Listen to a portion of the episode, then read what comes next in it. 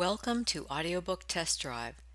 In today's episode, we are featuring an excerpt from Terms and Turns Sex and Submission, Book 1, written by John Zelig.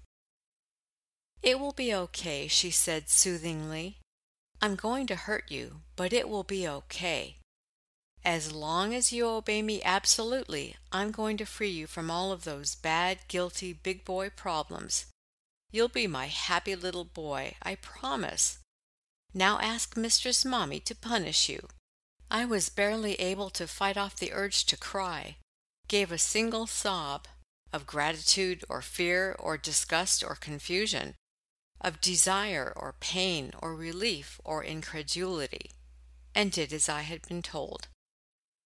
And now for your listening pleasure, an excerpt from Terms and Turns.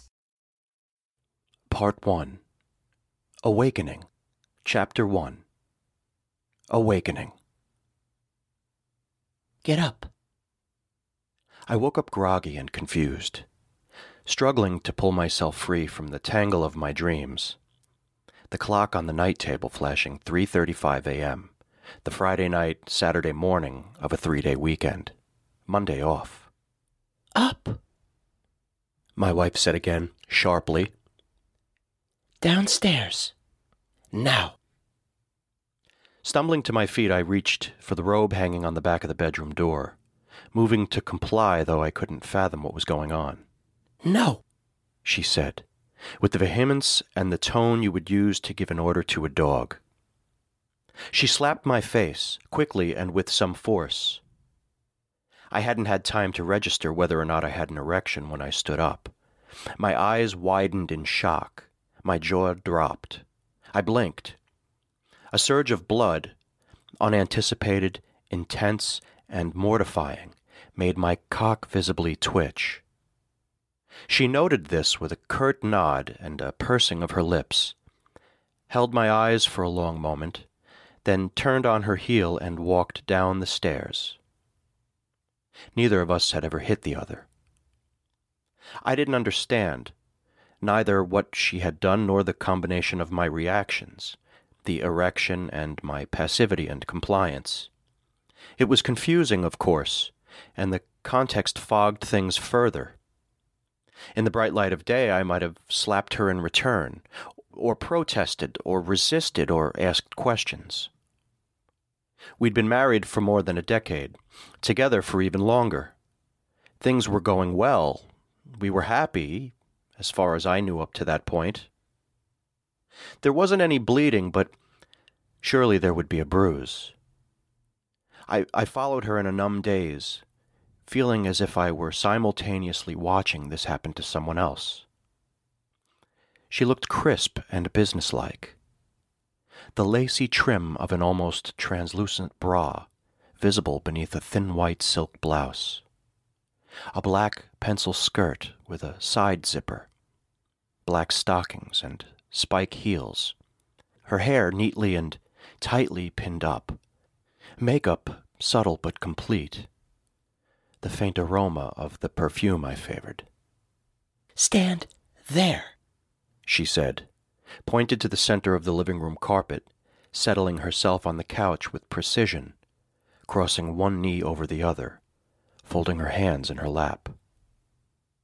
My mouth was dry, and I could feel my forehead, twitching in perplexity, begin to sheen with perspiration. My cheek burned where she had slapped me.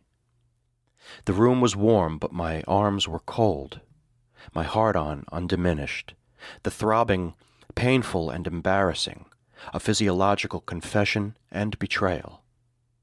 I did as she told me. At first, I rested my hands on the fronts of my thighs.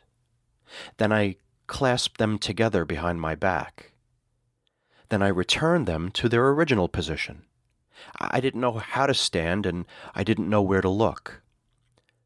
Focusing on these details was easier than trying to take in the whole of what was happening, what felt like a, a tilting, a violation of reality. You've been masturbating, she said, in a flat statement of fact, with soft undertones of amusement and disapproval. And you've been watching porn. I didn't think there was really anything wrong with either of those activities, but still half asleep, nude, hard, actually called on the carpet, I couldn't quite fumble out any kind of response before she added, her voice soft and low but sharp. You did not have my permission to do those things. She stood up, walked slowly toward me until we were nearly toe to toe. We're almost the same height.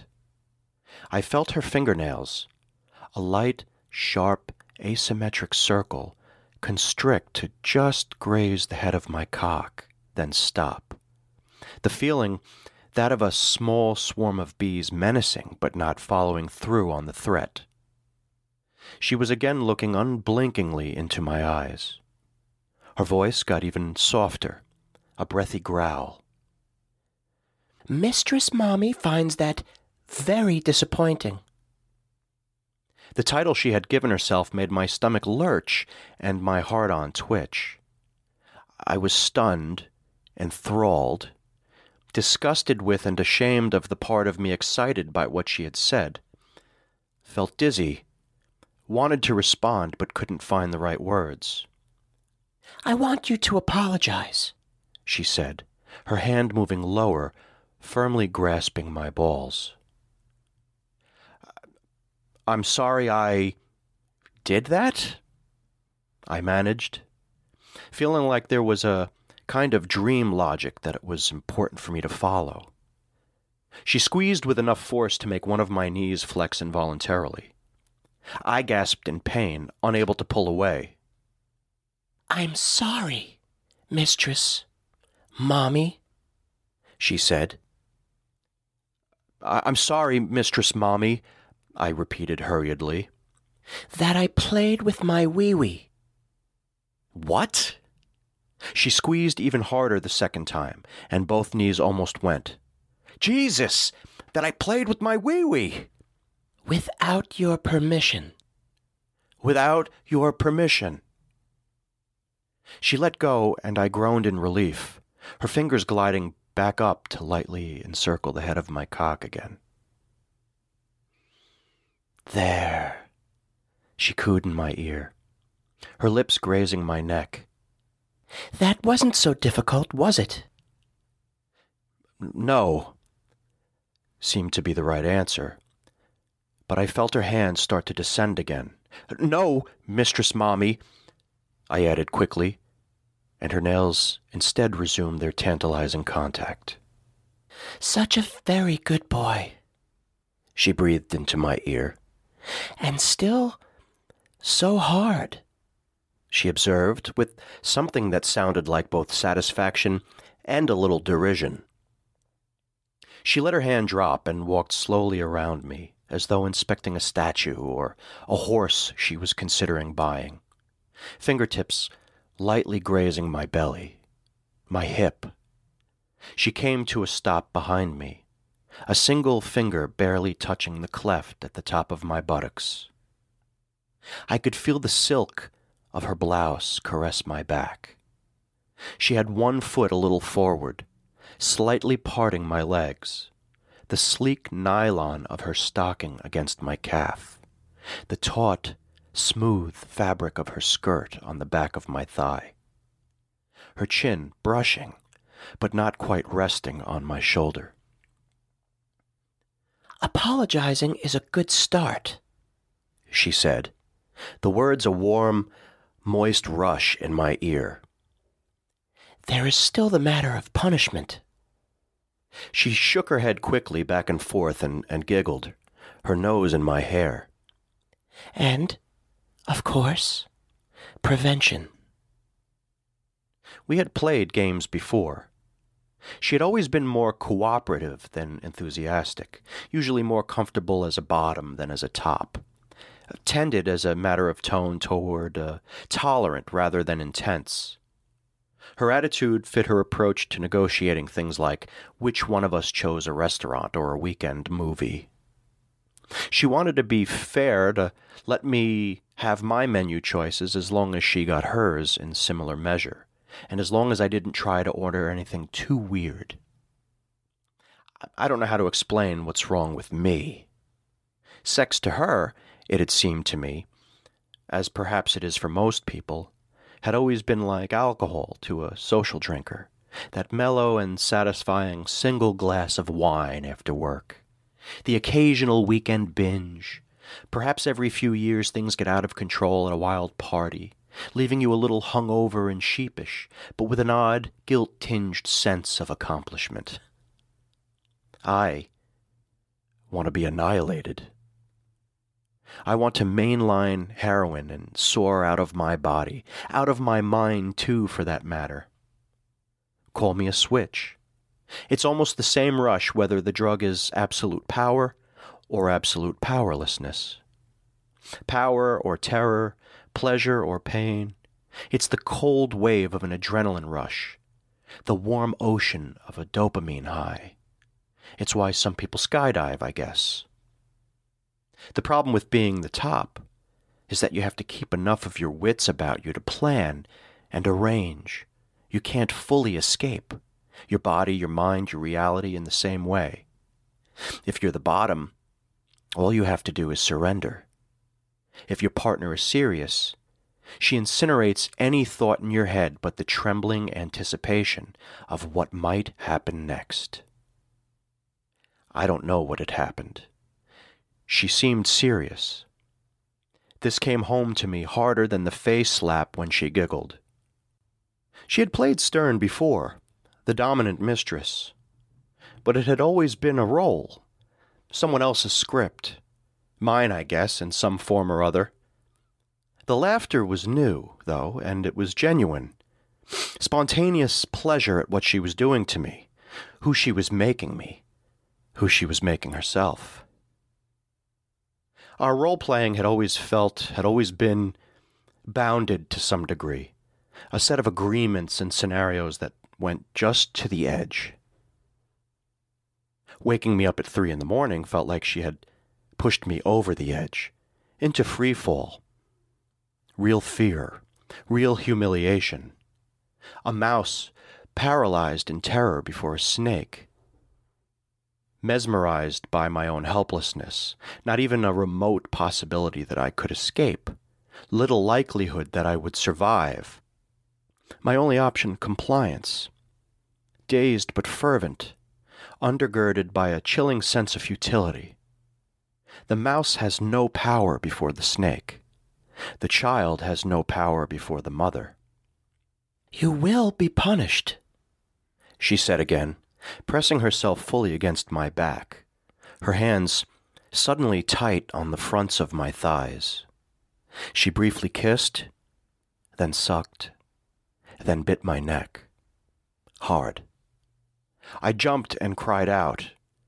She held fast, her pelvis grinding against my ass for a moment as I tried to squirm away. Her fingers arched, nails against my flesh in implicit threat and I froze. She let one hand drop away for a second. Then it was back. I looked down to see her encircle my cock, thumbs above and at the base of the shaft, index fingers below and behind my balls. She had looped a black ribbon, silky and soft, below. Crossing the ends over one another at the top, she pulled them tight the blood in my cock trapped, my balls now a single taut pouch. A second loop and another tightening, then the fast looping and binding at the bottom of the shaft above my balls. But we will not have any accidents. Will we? No. She flicked the bound package of my balls with her index finger and I saw stars before managing to stammer out, No, Mistress Mommy.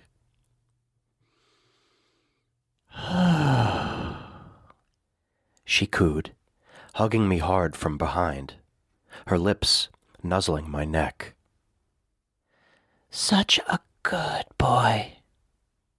Now thank me for saving your cummies for you.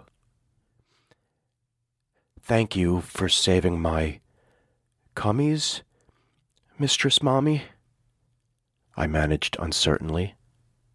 It was as though I were getting a crash course in a new language, spoken in a country I had never visited before. Except, of course, it was maternal language, heightened, sexualized. Over the arm of the couch, she said, pointing, her voice once again flat and directive. I scuttled to the couch quickly, made to kneel facing one of the ends, but she said no. Stand, she said. Bend at the waist, so your head is on the arm. Reach back and hold your bottom open for me. She caressed the small of my back, trailed her fingers up my spine, tousled my hair, paced back and forth in front of me slowly for a moment, rubbing her palm with the back of a wooden hairbrush only a little smaller than a paperback book. Where had that come from? I watched this from the corner of my eye, head down, intent on the patterns embroidered on the couch pillows. She gave a long, thoughtful purring sound, deep but lilting, which chilled me even more than her giggling had, the notes of pleasure in it both obvious and somehow primal. A finger under my chin, she pushed up to make me meet her gaze, said nothing for a few moments. This is going to hurt, she said. It's going to hurt a lot. And. She entwined the fingers of her right hand in my hair, wrenched my head to an angle, brought her cheek against mine, and spoke this time directly into my ear. Thinking about that has made Mistress Mommy very, very wet. Thinking about what I'm going to do to you, how I'm going to do it, thinking about how I am going to make you. That purr again, ending in something of a sigh, the sound rising, becoming a little more breathy. My utterly helpless, good little boy. Without letting go of my hair, she sat down on the couch, pulling my head down even further as she did. I almost stumbled. The only thing that stopped me was my chest coming to rest on the arm of the sofa. I stood with my feet slightly apart, my hands behind me, holding the cheeks of my ass apart as she had instructed, bent at the waist, the side of my face now mashed against the front of her skirt. My back hurt. The muscles in my thighs twitched. The taut, and sensitive skin of my bound cock and balls rubbed painfully against the weave of the upholstery. Can you smell how wet Mommy is? I croaked that I could.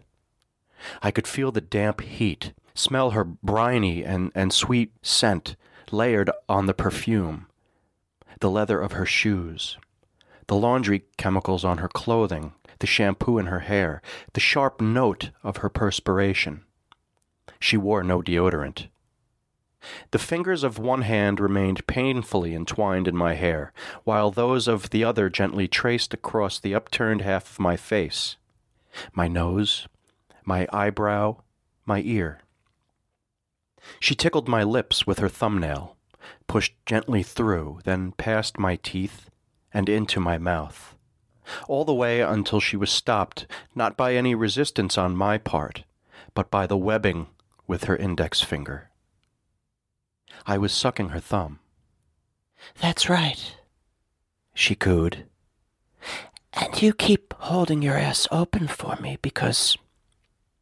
She lowered her voice to a whisper. I am going to violate every part of your body. It won't be yours anymore. I felt a sustained tremor of anticipation and couldn't tell how much of it was the thrum of power through her body, how much a shudder of anticipation through mine, an amalgam of fear, exhaustion, and excitement. Again I was confused, mortified, and frozen, You really didn't understand, she said thoughtfully. And no, I didn't either.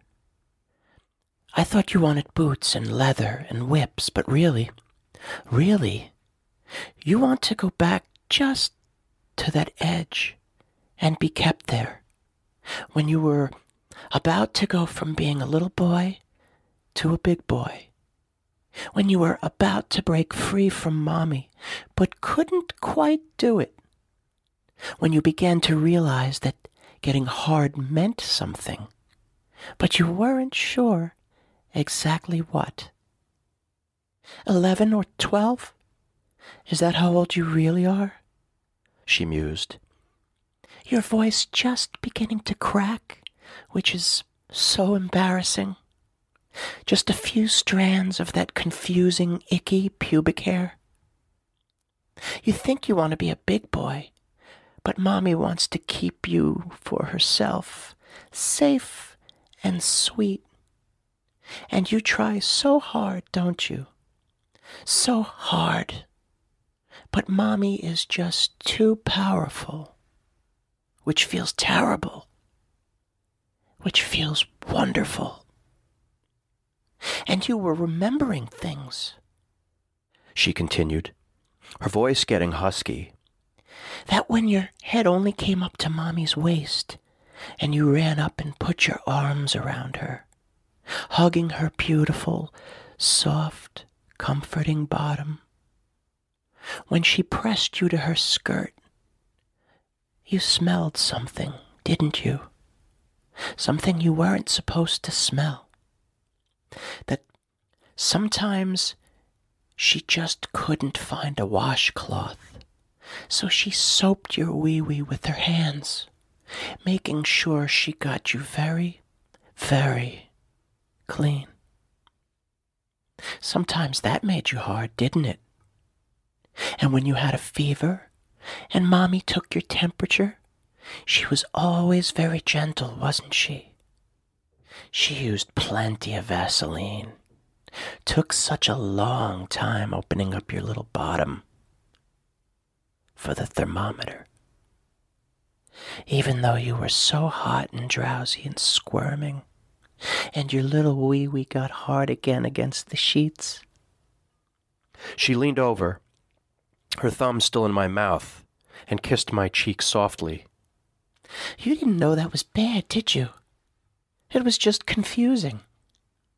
Mommy did things to your body.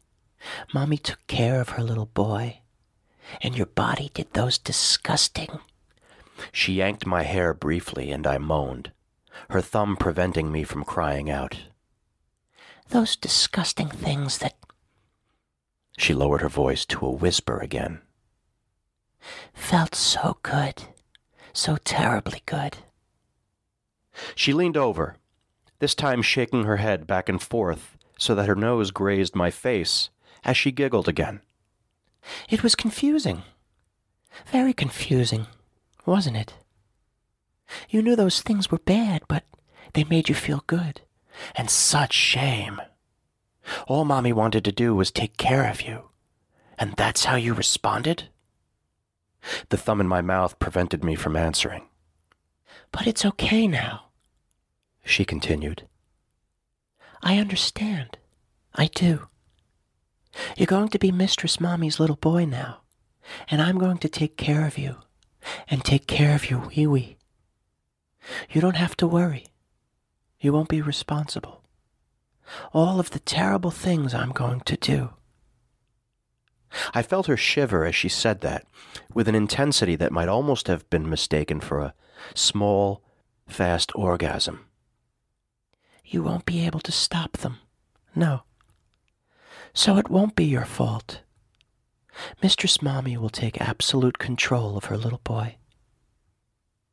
But first, you need to be punished, she said, her voice suddenly brisk again. And this is going to hurt.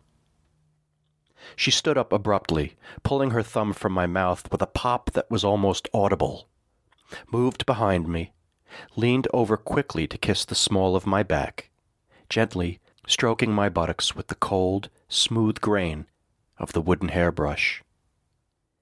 It will be okay, she said soothingly. I'm going to hurt you, but it will be okay.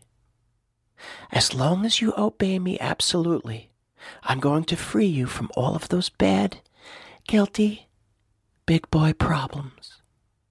You'll be my happy little boy. I promise. Now ask Mistress Mommy to punish you.